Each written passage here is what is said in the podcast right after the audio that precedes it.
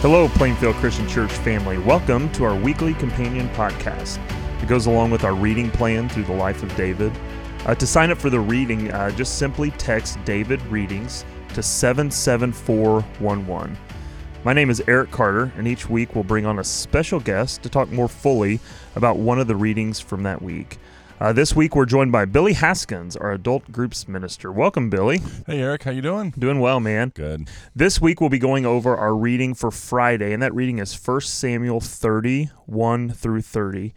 Uh, Billy, first, I just want to hear from you as you read through this section. Uh, I always feel like God speaks new things to us as we read His Word over and over again. What was new or fresh that God taught you in this? Well, I think God, um, you know, I've been hearing, you know, I've heard of David all my life and his life and his stories, you know, and, and the phrase man after God's own heart is not one that is unfamiliar to me at all, you know, but just in this story, it just reiterated to me what that meant for him and the fact that, you know, these people came in and they took all of his stuff, including his family, his wives, and, and absconded with them, you know, and so what is, yeah. And so what does David do? Instead of charging after them, he asks God, Hey, should I charge after them? Yeah, what should I do here? You know, and and you know Yeah. Right. Yeah, you know, and so of course God goes on to say, "Yeah, go after him." But what if he had said not to go after him? You know, I have, I guess, I have to assume based on David's um, connection and ultimate trust in God that he wouldn't have you know, and I don't know if I could do that. The difference between him and Saul. Yeah. Saul would have been like, consult God to get kind of like a, a good luck charm even at times. Mm-hmm. Just lean so hard on like, God, I can't do this without you.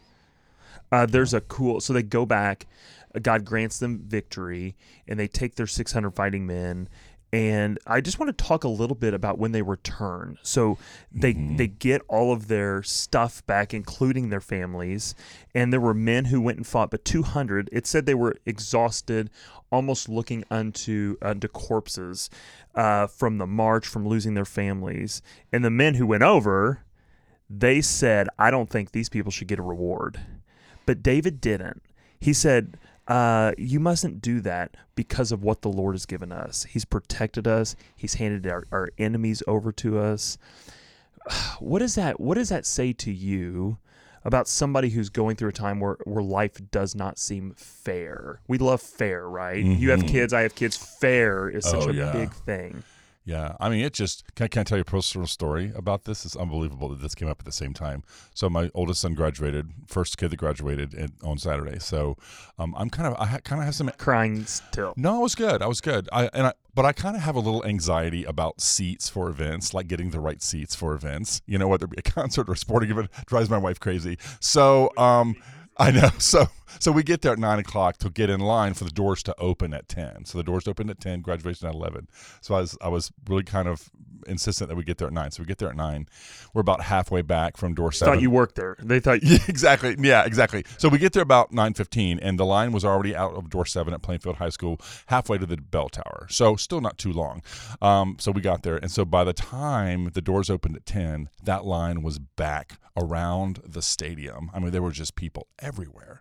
And so they opened the doors at 10. And as we're walking towards the door, um, it's slow going. I noticed this family up here on the left just kind of mulling around, you know, and they were they did not wait in line. They like cut the line, you know, and it made me mad. I was really mad. And so I kept thinking, all right, do not ruin your son's graduation. Is it really that big of a deal? And this is kind of a similar story, you know, that these guys did not go and fight and yet David wants to give them all this all this stuff, you know? And so it was just kind of wild that it's totally. had a relation and it's always that. I heard a similar story once, a, preacher telling, and he said there's a big old tattooed guy behind him at a at a uh, fast food restaurant, and somebody cut. And Americans, we love lines. Yeah, like honor the line.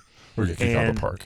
This person's like, oh, you know, or the the person I heard telling the story was so indignant. Like, how could somebody do that? And the big tattoo guy was like, hey, we're waiting on this guy to go punch him. He goes, well, God's been pretty patient with me and it's like man like how do we keep in perspective like all that god has done for us and the it, the good things that we get that's just mm-hmm. blessings right that's what yeah. we call them that yeah um, i love at the very end there's this little scene where david sends gifts to the elders. And he's already come back, got got their stuff, their families. He gave people who didn't deserve it. Then over top of that, he says, "No, we need to give some of this away." Mm-hmm. So it's less than what he had before, but he gave a gave a gift to the elders from that.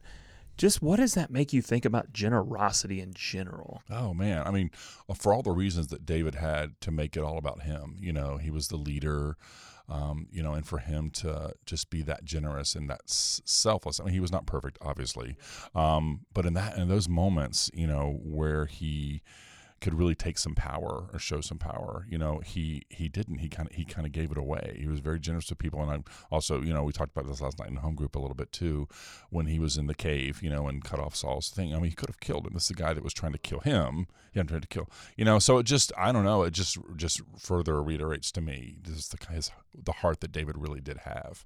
And it's no surprise that this is the man who wrote so many of the songs Mhm. that they sang. A person whose life is lived m- in worship has an acknowledgement of like, no matter what, God is doing this for me, and I, there's n- there's no way I can outgive God. Right. No matter no Mhm. gifts, no loyalty, no song I can sing. Billy, I really appreciate you joining us this week. Thank you uh, for those who listened, and we'll be back next week to discuss week four. Thanks.